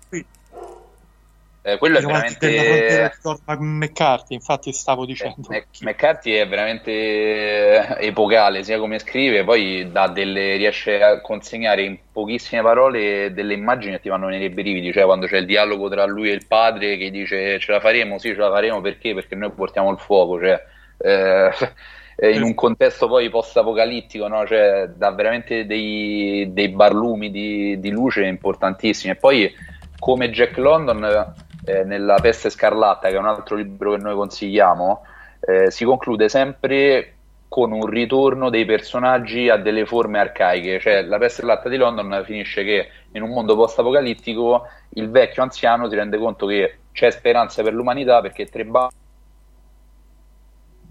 stanno incarnando tre ruoli, cioè eh, il monaco, il medico e il guerriero, no? quindi eh, ovviamente la tripartizione indoeuropea. E anche la strada poi torna alla fine del libro a parlare di una comunità umana che si stabilisce e ricomincia a vivere su, eh, sulle gerarchie diciamo indoeuropee dell'esistenza, quindi poi non è tanto fantascienza, poi eh, diventa veramente un trattato, eh, un trattato di civiltà. Beh, è l'uso tu... del, del, tabula rasa, no? che quando si abbatte tutto quello che, che è la... Riemergono, sì, riemergono le forme, le forme eterne. È, la vecchia, è il vecchio proverbio, le, le chiacchiere stanno a zero. Cioè, è inutile chiacchierare, così è e ti devi regolare di conseguenza. Tra l'altro, tu hai detto, Sergio, del, del, fuoco, no? A proposito di fuoco, mi viene anche in mente un'altra uscita del 2019 che è Il Primo Re, credo, insomma, un film eh, sicuramente di, sì, di livello, sì, sì. no? Con Borghi, tra l'altro. Allora, io non sopporto un po' sta, come si dice, approccio tribale a, per forza al passato, cioè un po' all'apocalitto di, di Mel Gibson, no? Mm-hmm. Cioè, comunque sì, effettivamente il film tratta la cosa in maniera particolare perché ovviamente fa intendere che Roma non nasce nel 753 ma un po' prima, cioè comunque la prende alla larga e quindi giustifica un po' quel tipo di tribalismo, però parliamo dell'epoca del ferro, io non posso vedere la gente che si pittura la faccia di fango e va in giro con, eh, non lo so, con le, con le pelli, insomma, come se fosse un incivile qualunque. L'età del ferro c'è cioè, già un'epoca abbastanza avanzata, però oltre a, pe- oltre a questa diciamo, cosa che a me fa venire il matto, comunque è un film veramente, eh, per essere italiano, è un film veramente eccezionale. Sì, sono, sono d'accordo su tutto. Mm-hmm. Poi il fatto, insomma, cioè, l'impegno di girarlo in latino arcaico, anche lì all'inizio del film c'è diciamo questo accenno di indoeuropeismo con eh, la, quella preghiera, quella loro chiamano la triplice madre, però comunque c'è il ritorno del simbolo del tre, della tripartizione eh, poi la scena che lui riaccende il fuoco, quella io l'ho vista al cinema, ha fatto venire i brividi quando lui, eh, dopo che il remo se ne va, insomma, prende quel braciere che è caduto per terra, si mette lì, inizia a fare preghiere in latino arcaico finché eh, non riaccende questa fiamma. Cioè, quella è una scena veramente eh, che fa venire i brividi. Sì, vero. Ci, esatto. ci siamo scordati un film importantissimo, che, cioè, basilare, colonna portante e tutto quanto per chiunque. Che che è il tredicesimo guerriero. Mi è venuto in mente parlando di che tu che dicevi di indoeuropei che fanno la preghiera, cioè mi è venuto in mente Guarda, quella scena. A me, a me, mentre parlavate mi è venuto in mente un'altra grande base che non so se qualcuno di voi se le ricorda, sono le fiabe sonore. Beh, sì. Cioè, a le fiabe sonore a mille ce n'è, le fiabe sonore sono un, patrimo- un patrimonio che andrebbe veramente riscoperto. Io ci passavo i pomeriggi, da bambino ci passavo i pomeriggi con le fiabe sonore. Eh, vabbè, certo. Cioè, eh, non so se mo, eh, avete iniziato da un bel po', ma di Excalibur, a proposito di materia di Bretagna, ne avete parlato il film? È stato il primo film che ho citato. Ah, ecco. Cioè, non ho approfondito perché per me è un, da- è un, eh, è un È dato assodato, oggettivo di certo. fatto inequivocabile Eh, assodato. Quindi sì. Vabbè, Non c'è, c'è da discutere. c'è anche Braveheart se vogliamo, eh, insomma, da quel punto di Sì, è vista... bellissimo, eh, però, eh, però Excalibur è perfetto. Certo, cioè, certo, questa Excalibur è il film. Cioè, Sì, sì. Sì, Beh, anche, quello, anche quello film che se lo vedi da bambino ti lascia veramente traumatizzato. Cioè, io ricordo la prima scena che sale la nebbia con Merlino che dice le, le sue preghiere in druido arcaico. Cioè, per un bambino comunque mette pure un po'. Quel genere di film mettono pure un po' paura. Ah, però ti rimangono, io beh, l'ho Sì, visto. rimangono, sì, sì. Ho avuto sei anni e mi è rimasto impresso per, per sempre. Quindi Guarda, noi, noi- noi l'abbiamo visto eh, a, eh, a 20 anni in pratica per- perché uscì nel quando era 81, 81. 80 81. era appena successo tutto in pratica e è, è stata una, una, un- una coltellata eh, infilata nelle viscere, girata e rigirata, perché parlava di tutto quello di, di, di, di, bello e, e di tragico che, che, che c'era successo. È stato davvero impressionante come, come rimandi, come, come suggestioni anche personali e, e di gruppo. E in ogni caso è stato così perché, per- perché è un film perfetto, simbolicamente, tradizionalmente, è un film eccezionale. Per ritornare sul- sull'ambito dei film in particolare, no? Prima si diceva che comunque la qualità è un po' scesa, se vogliamo, anche a causa, diciamo, delle nuove generazioni.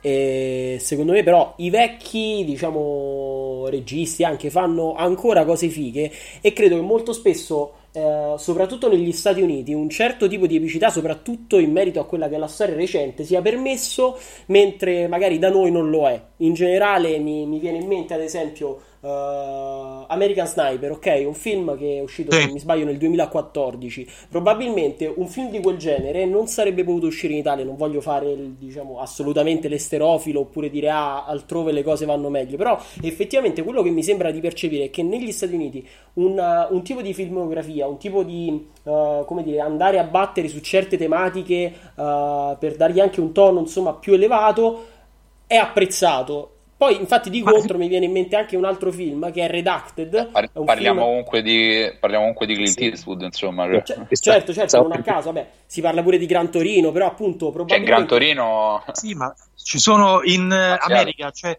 c'è un'industria talmente vasta di, del, del, cinema che c'è di tutto e c'è anche di molto. Come appunto, vabbè, non parliamo di... non so se anche questo qui sono arrivato in ritardo, di John Milius che in Italia Al, non... Albaro, Albaro, Albarossa, cioè Albarossa sì, è... ma senza andare sul, sul, sul, eh, sullo schierato, ma un, ma un, film come Un mercoledì da Leoni è eh, sì, anche. fondamentale. Anche, anche Addio al Re. Addio Lo stesso Apocalypse Now è scritto con gran parte da Milius, cioè tutti se lo scordano. Le, anche Now certo. tutti scordano che buona parte è scritta da Milius. Certo, certo, certo. C'è tutta la parte di Kurt, del, a parte quella delle, eh, della cavalcata delle Valchirie, ma tutta la parte di Kurt che è quella delle più riflessioni, certo, certo. è proprio è scritta da lui. Ecco appunto questo tipo addirittura... Cioè, scusa, no, scusa, sì, sì, scusa se, se se ti interrompo prima che mi dimentico, in America è permesso di, di, di scrivere di film che sono anche contrari a quello che è la dominanza del, del, del, della, della produzione americana. Eh, un film come, non so se l'avete visto, la, la, seconda guerra civile americana? Qualcuno di voi l'ha, l'ha visto? No, no. conosco il romanzo ma non ho visto il film. La seconda guerra civile americana è un film di tanti anni fa ormai, 25, boh, non mi ricordo. E in pratica eh, la, la, storia è questa: eh, sono, eh, c'è una nuova ondata immigratoria e, i, e, gli immigrati invece, cioè invece quelli i colored, eh, diciamo, di eh, già stabili si ribellano e combattono contro i nuovi arrivati. E, e, che, e che, è una cosa che eh, da noi sarebbe assolutamente impossibile da, da scrivere. Probabilmente è quello Perché che succede in Francia adesso. A... Eh? Quello che succede in Francia adesso, probabilmente, anche in Germania. Eh, comun- comunque è, è, è, è qualcosa di, di, eccezionale. È un film che, che, stra- che stravolge il, il, politicamente corretto. Certo, ripeto, è un, un film di, mo non mi ricordo se 25 anni fa, però in Italia non l'avrebbero No, assolutamente, ma tra l'altro eh, quello che appunto dicevo per, per, corre- per, andare a concludere il ragionamento che ad esempio c'è un altro film che è Redacted, uh, tra l'altro uh, il cui regista è Brian De Palma, quindi non uh, insomma un ultimo arrivato, e che praticamente è incentrato sulla, sulla guerra in Iraq. Uh, alcuni militari violentano, uccidono una, una quindicenne e poi bruciano il cadavere insieme a tutta la famiglia. Ebbene, questo film, che se vogliamo uno potrebbe anche dire, beh, fa in ogni caso vedere uno degli aspetti della guerra, se vogliamo quello più, più truce e quello più, più brutto. Ebbene, è stato comunque oggetto di tantissime critiche negli Stati Uniti, quindi nonostante ci sia eh, in qualche modo l'egemonia del, uh, di questa nuova sinistra, arcobaleno e tutto, ci sono comunque delle tematiche che non possono essere messe in discussione, quindi sembra che li si lasci giocare su alcune cose, però ci sono altre su cui al di là della, diciamo, del politicamente corretto non si, può, non si, può, andare a scherzare e sono ambito riservato agli addetti al settore di un'altra generazione. Ecco. Per, esempio, per esempio anche un altro film, poi riprendendo Clint Eastwood, no, che meriterebbe una puntata a parte, e, um, mi viene in mente la, e Flex of Our Father. Non so, Esatto, non tanto le lettere da Iwo Jima che ovviamente a noi magari piace di più, però se andiamo a vedere magari quello che è più noioso, cioè Flex of certo. Our Father, no? la bandiera dei nostri padri, è comunque una fortissima critica alla guerra nel Pacifico condotta dagli Stati Uniti. Cioè, c'è un momento dei dialoghi in cui loro lo prendono noi, quattro soldati che vengono usati diciamo, come sponsor per, eh, per le campagne di, di raccolta fondi, però c'è un momento in cui c'è tipo il, il responsabile diciamo, del tour che fanno loro che gli dice o voi iniziate a fare così oppure noi perdiamo la guerra perché siamo nel 1945 e se il Giappone resiste altri sei mesi noi dichiariamo la bancarotta. Cioè quella è, è un, un, atto veramente de, di accusa fortissimo agli Stati Uniti cioè, ma, ah, voglia, demo, ma come, demolisce, demolisce tutta no, quella narrazione, quella narrazione su, eh, sull'America come potenza. No? Cioè lui dice tra sei mesi noi falliamo se il Giappone non si arrende, quindi sbrigatevi voi a fare gli spettacolini perché ci servono soldi. Eh, certo. È veramente importante quello detto da un film americano fatto poi da Clint Eastwood, insomma una persona che non è proprio, non è proprio l'ultimo della Terra. No. E a proposito di America e Giappone c'è l'ultimo samurai poi che insomma Beh, quello... Anche quello è, asso- è assodato. Eh, su questo è, è, le dice chiaramente insomma, do, do, dove stanno le, le, le, basi più limpide. Tra l'altro, a proposito ah. poi di film che. Quindi sono film di cui non necessita discussione, credo. Sì, sì, però appunto sono, sono comunque sono film americani. Sì, tra l'altro. Da, proposito... noi, da noi c'è, c'è, c'è una, una censura preventiva su qualsiasi cosa possa Vabbè, essere era quello, grandiosa. Era anche quello un po' che diciamo era anche un po' quello che diciamo all'inizio, cioè era stata una stagione di Hollywood in cui uscivano anche questo tipo di prodotti, poi c'è stato più nulla, cioè c'è stata veramente una rarità, una, una rarità ogni tanto. Cioè sì, dicevo prima, ecco, ne, negli anni 90 sono usciti veramente film che accusano il capitalismo, il consumismo, Seven, eh, l'esercito delle 12 scimmie, Matrix, eh, Fight Club, cioè a raffica poi sono usciti, insomma, non è, che, non è che sono stati casi, casi isolati e poi eh, man mano si sono sempre più diradati nel tempo.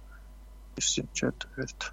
Da noi è, pe- è, è infinitamente peggio, chiaramente perché qualsiasi eh, storia che possa parlare di orgoglio nazionale, di eroismo è, è, è bandita per, perché è, è, bandita ideologicamente. E, e quelli che scrivono i film, perché poi la maggior parte delle volte sono sempre gli stessi o comunque sempre da quell'ambiente vengono, sono totalmente incapaci di, di, di concepire qualcosa che, che, non sia la miseria che, che, li anima, la miseria umana che li, anima, che li anima. Sono riusciti a fare, che hanno detto facciamo un film su El Alamein e sono riusciti a fare una merda dove con quello che è successo a El Alamein sono, sono riusciti a scrivere un film sempre sui fantaccini su quelli che non vogliono, che stanno lì, che sì, che resistono, che una, una miseria devastante, con un film, con una storia per la quale ovviamente è inutile a dire che lo, che lo ripetiamo sempre, ma per, ma per, la quale altri, qualsiasi altra nazione ci avrebbe costruito imperi a livello cinematografico e narrativo e noi niente. Già il film degli anni 50 su El Alamein era molto più decoroso, ma perché? Per, per, perché quelli che facevano il cinema in Italia in quel periodo in ogni caso si erano formati gli anni prima, ovvio. Certo, vabbè, è chiaro, è evidente, insomma eh, non è un caso, pure quando non, eh, provavano a non, diciamo che tornava, tornava quello che era il background eh, culturale su cui si erano formati, no? Per forza. Ah, assolutamente, poi prima a proposito si parlava di Flex of Our Father che tra l'altro fa vedere la storia no, di questa bandiera che viene rimessa, no, dovete risalire, dovete rifare la foto perché non andava bene.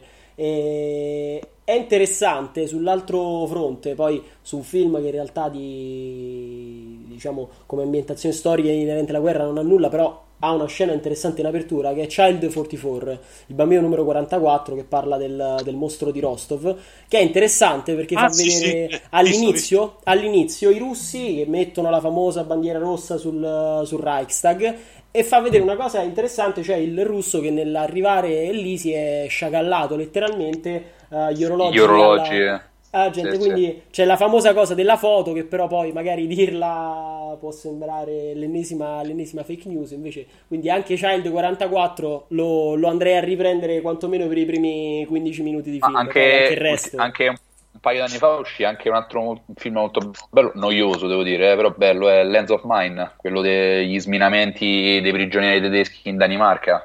Ah, Mine. Non so se ah, l'avete visto. Sì.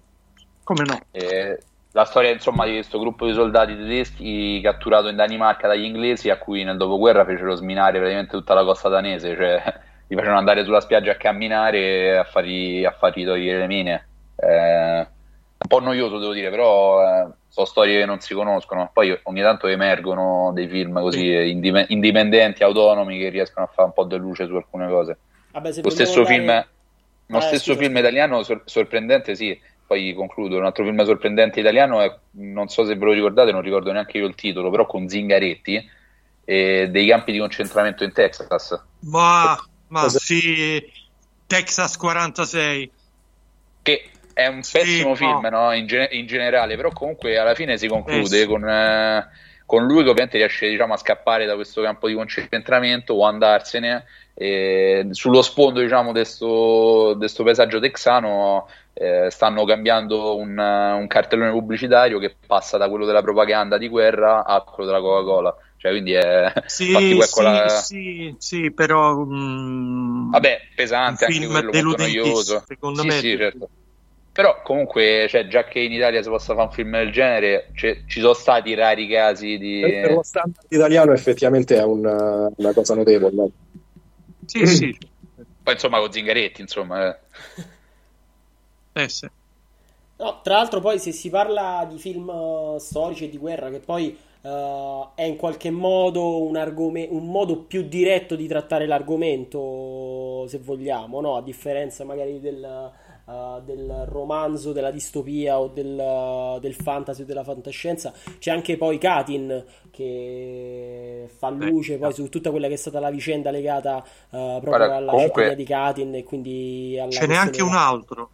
Ce n'è anche un altro, eh, sempre sulla vicenda di Katin, di cui non ricordo il titolo, che è, più, è, una, è minore come produzione, ma è notevole anche il film, che è un'inchiesta giornalistica in, fatta in Inghilterra, il film. Eh, in pratica un, ci sono alcuni te- testimoni, vabbè, sono, non, non, non mi ricordo bene bene, ma parla di Katin da una prospettiva differente, ma anche questo qui è notevole.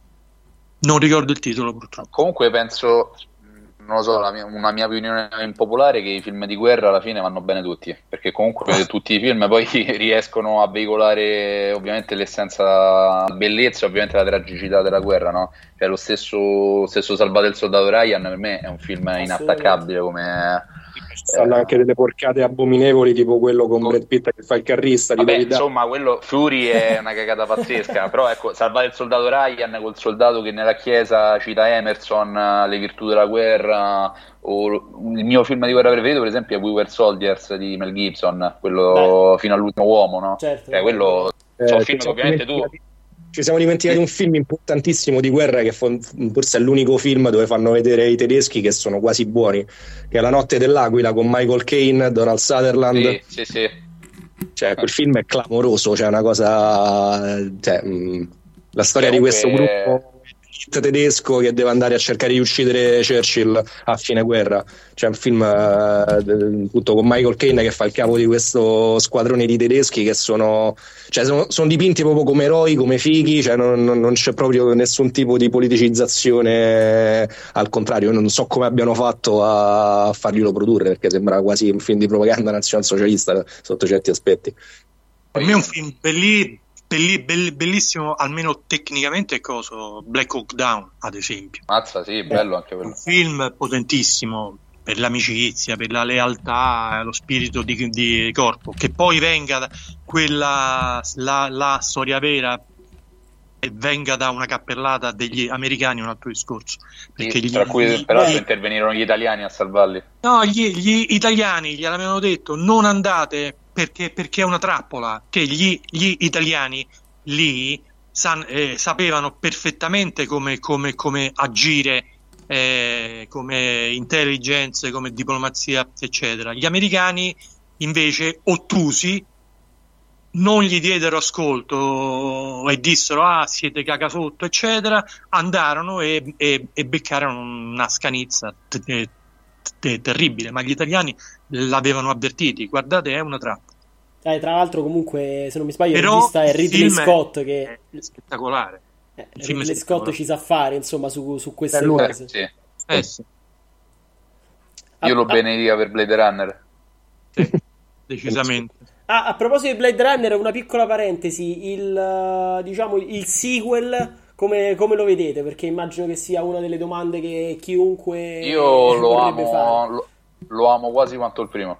Guarda, io, io, io ho scritto una recensione e non, non la ricordo nel, nel, dettaglio, ma tanto era due righe.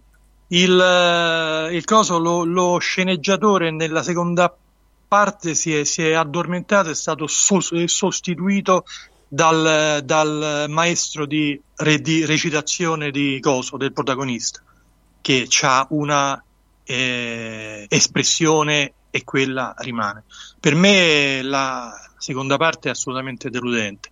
Poi mi piace perché comunque ha quelle, quelle ambientazioni che sono favolose, però per me è deludente. Diciamo e che poi, c'è. Poi non puoi finire, finire, sempre con la scazzottata all'americana. Cioè, c'è il grosso difetto di Villeneuve in quel film. C'è il grosso difetto di Villeneuve in quel film che siede tutto e che è riuscito, cioè, per fortuna almeno in Duna è riuscito a risolverlo, che è quello del ritmo. Cioè, tutti i film di Villeneuve sono tutti di una lentezza esasperante, compresi anche film molto belli come Arrival. Però uh-huh. cioè, sempre tutto decompresso, lento, e, insomma un film come Blade no, Runner. Però, secondo me Blade Runner 2049 comunque c'ha, delle, c'ha, dei pezzi importanti, cioè, ah, è, quando, cioè, oh. quando, lo prendono, quando, lo prendono, e gli dicono morire per la giusta causa è la cosa più umana che tu possa fare è, eh, e lo, cioè, lo, invitano a fare rivoluzione, cioè, gigantesco. Poi tutti i temi insomma sulla tecnica, anche no, come hanno approfondito la figura di, di Wallace, no, il, diciamo l'erede di Tyrell, no? eh, sì. che lui dice abbiamo solo nove mondi, dovremmo conquistare le stelle, no? quindi cioè, c'è stata una figura sì, di, sì, una figura di io, cattivo, io, io... una figura di cattivo tra virgolette che però è bello, bello pesante, capito? Sì, io, io, parlavo della struttura del, del film, la sceneggiatura. Sì, sì, eh, certo. me è debole alla seconda parte. E cosa che non è al primo perché vabbè lì c'era il romanzo a guidare anche se è molto più bello il film del, del romanzo però leggendo il romanzo tu capisci delle cose che col film per brevità non hanno potuto spiegare è solo questo serve secondo me a leggere il, il, il romanzo eh, ti è utile per capire delle, delle cose che, che, di ambientazione soprattutto che, che, non sono spiegate nel, nel film, come il, per il, il, perché quel palazzo do, dove vive il costruttore di giocattoli è deserto, eccetera, eccetera. Ah, Ma il sì, film sì. è assolutamente superiore al romanzo, è uno dei ah, Io lo sto, lo sto leggendo in questi giorni per la prima volta, me lo sono comprato. Ma anche gli androidi sognano pecore elettriche. Sì, gli androidi sognano pecore elettriche. Tra l'altro, perdonatemi una piccola digressione rispetto a quello che stavo dicendo prima, uh, di quando i tedeschi comunque vengono rappresentati bene per una volta durante la seconda guerra mondiale o comunque vincono, per uscire in realtà completamente fuori. Iron Sky.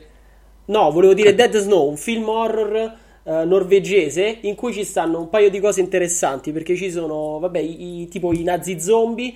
Uh, che vincono, quindi picco, piccolo spoiler, quindi per una volta riescono a sconfiggere quelli che sono i protagonisti, li ammazzano tutti, ma c'è un passaggio interessante in cui uno dei personaggi entra nella casa dei protagonisti che stanno facendo questo weekend in baita e dice qui a differenza che in altri posti i tedeschi non si sono comportati bene, però sottolinea il fatto che quello è stato un caso eccezionale, quindi riprenderei anche quel film insomma per, per gli amanti del genere. Vabbè, anche Iron Sky è importante, almeno il primo. Cioè, la base segreta sulla Luna. eh. Sì, soprattutto dal punto di vista immaginario, simbolico, eccetera. Dal punto di vista estetico è importante Iron Sky. Poi, insomma, manca solo il secondo, mi pare che finisce con Hitler che cavalca il tirannosauro, credo. Sì, nella terra cava. Beh, e non lo so. Visto che, che ci siamo, posso dire il mio film preferito in assoluto? Certo. Mary Poppins. Mazza, grande film Mary Poppins. Anche Mary... il secondo, bello anche il secondo secondo me. Eh, eh, c'ha un solo difetto che gli hanno, messo, gli hanno, hanno usato dei musicisti di musical e le canzoni non te ne ricordi nemmeno una. Eh, è vero, certo. del, del, del, primo erano geniali perché te li ricordi tu. Tutti, però, comunque, però, comunque, anche nel secondo hanno tenuto la chiave, insomma. No, no, il film sottilmente, sì, sottilmente anticapitalista. No, no, il film sì, decisamente. Io eh, parlo delle musiche che purtroppo ha, ha questo unico difetto, le musiche. Sì, sì, quello sì, è vero. E bellissimo anche Saving Mr. Banks, mamma mia. Non sì. so se l'hai ah, visto. vero, sì, quello con Tom Hanks. Sì, sì che, fa, che, fa, Walt Disney. Sì, è bellissimo quello. Vabbè, questa è una, una digressione. Vabbè, possiamo parlare veramente, penso, più di un giorno di film e libri. Sì, sì. Poi, infatti, io dico l'ultimo, che tra l'altro mi è piaciuto, un'ultima uscita, se vogliamo, cioè eh, relativamente ultima, si parlava comunque di un 5-6 anni, credo che è La Fratellanza, non so se l'avete visto. Bel film, nonostante eh, il tema poi, eh, come dire, un po' scottante della fratellanza ariana e via dicendo la questione delle prigioni, però devo dire la verità, bel film. Non so se no, no. di vederlo. Consigliato. L'ho visto, io, l'ho visto dei pezzi, ma non l'ho non l'ho aperto, insomma.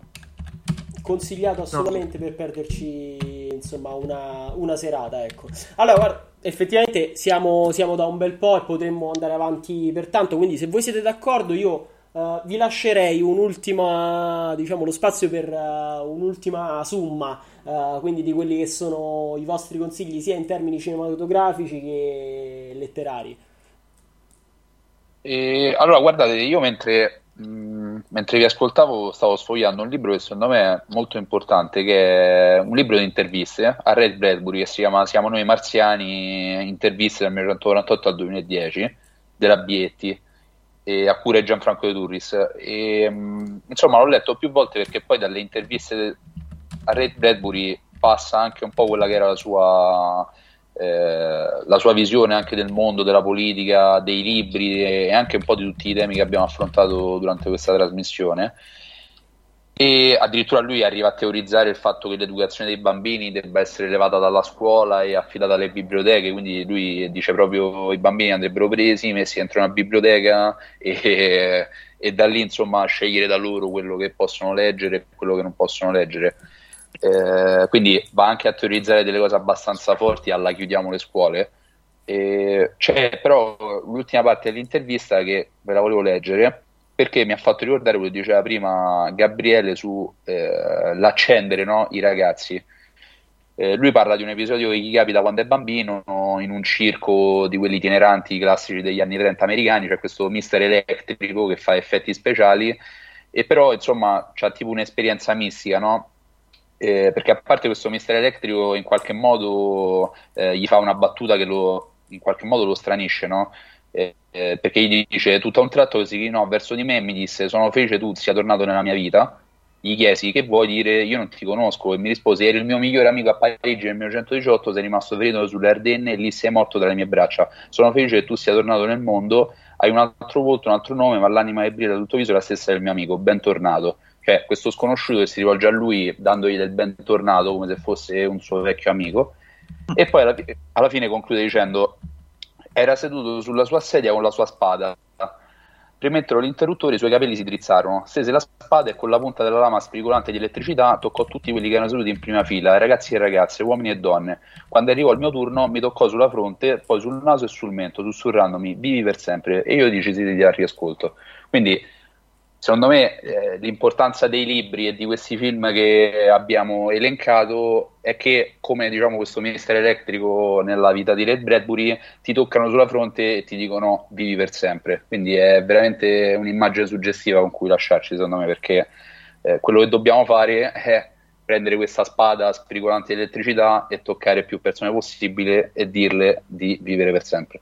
Ben detto. Perfetto, io colgo anche l'occasione insomma, per ringraziarti per essere stato qui con noi Sergio, quindi eh, grazie Sempre intanto per queste, per queste, parole di chiusura, magari eh, andrei a Carlo Manno così facciamo insomma, un po' questo, questo climax eh, generazionale se vogliamo. Uh, no, beh, secondo me stavo detto tutto. Forse non abbiamo citato su. No, l'abbiamo citato di Arino Scolista Toscano sulla parte libraria indispensabile. Eh, no, potrei lanciare dicendo i romanzi di Gabriele Marconi e quelli di Carlo Manna di Norfi, poi no, nient'altro. ah, ma lo sai che sono d'accordo? È vero. sì, sì, decisamente. Eh, non, ha, non, abbiamo citato, non so se, se, l'avete fatto voi, i romanzi del, eh, che, che, parlano di mondi eh, di fine di mondi come Il bianco sole dei vinti, eh, via, via, col vento, il romanzo, eh, L'alfiere e l'eredità della priora di Carlo Alianello, quelli sono eh, romanzi che a me entusiasmarono a suo tempo, appunto al periodo della, della militanza. Beh, poi a proposito dei, dei romanzi di, di Gabriele Marconi, c'è anche Eden in fiamme che tra l'altro in questo periodo stai, stai portando insomma un po' in giro per l'Italia, no? Facciamo questo momento eh sì. di, di, promozione dato che ci troviamo. Eh, facciamolo. Eden in fiamme di Castelvecchi è un romanzo belli, bellissimo che vi consiglio.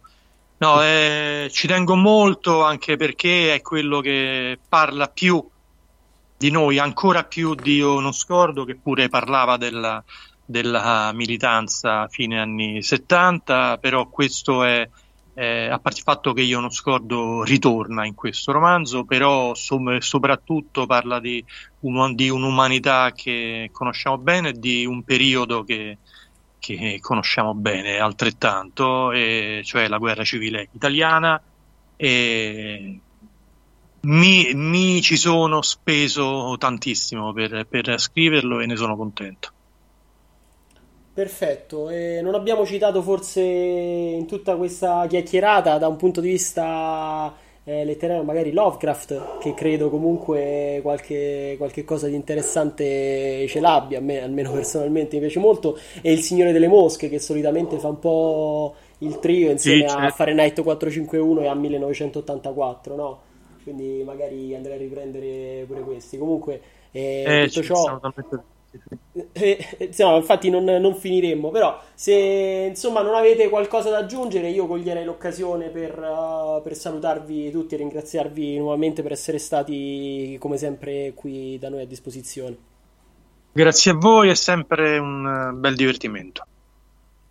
Grazie mille. Allora adesso andiamo con un breve brano musicale e poi andiamo in chiusura. Quindi grazie, mettiamo Ardite Schiere degli Hobbit così perché ci sta.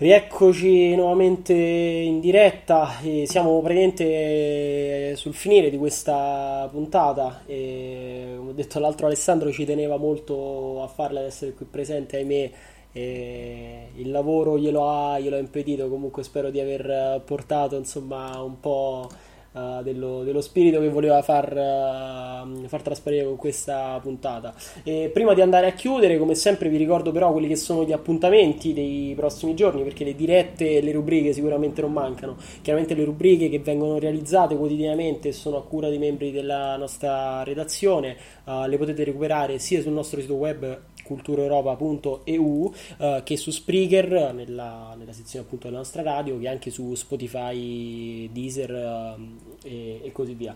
Eh, vi invito come sempre chiaramente a seguirci sia lì che sui social network. Tra l'altro eh, abbiamo riattivato e ravvivato anche quello che è l'aspetto video con YouTube eh, con la realizzazione praticamente di una, di una puntata della nostra radio a settimana che andrà anche in video. E vi invito quindi ad andare a riprendere quelle che ci sono state fino ad oggi, uh, che vengono trasmesse tra l'altro anche sui social network. Detto questo, ritorniamo un attimo poi a quello che è l'aspetto delle solite dirette del giovedì e del sabato. Uh, vi, uh, vi, annuncio che comunque giovedì ci sarà una puntata dedicata alla Corea del Nord con Lavinia e Andrea che si occuperanno della conduzione probabilmente insomma, si farà uh, sicuramente un'analisi più approfondita uh, di quelle che sono le solite battute su Kim uh, a cui assistiamo. E um, sabato poi si parlerà di Ugo Spirito e di economia con la conduzione di Giancarlo Sperati quindi detto ciò veramente non, non resta altro da dire speriamo che vi sia piaciuta questa puntata speriamo che le nostre produzioni vi interessino e quindi vi invitiamo comunque come sempre a seguirci e vi ringraziamo per essere stati qui con noi detto ciò io vi saluto e vi lascio la sigla. Ciao!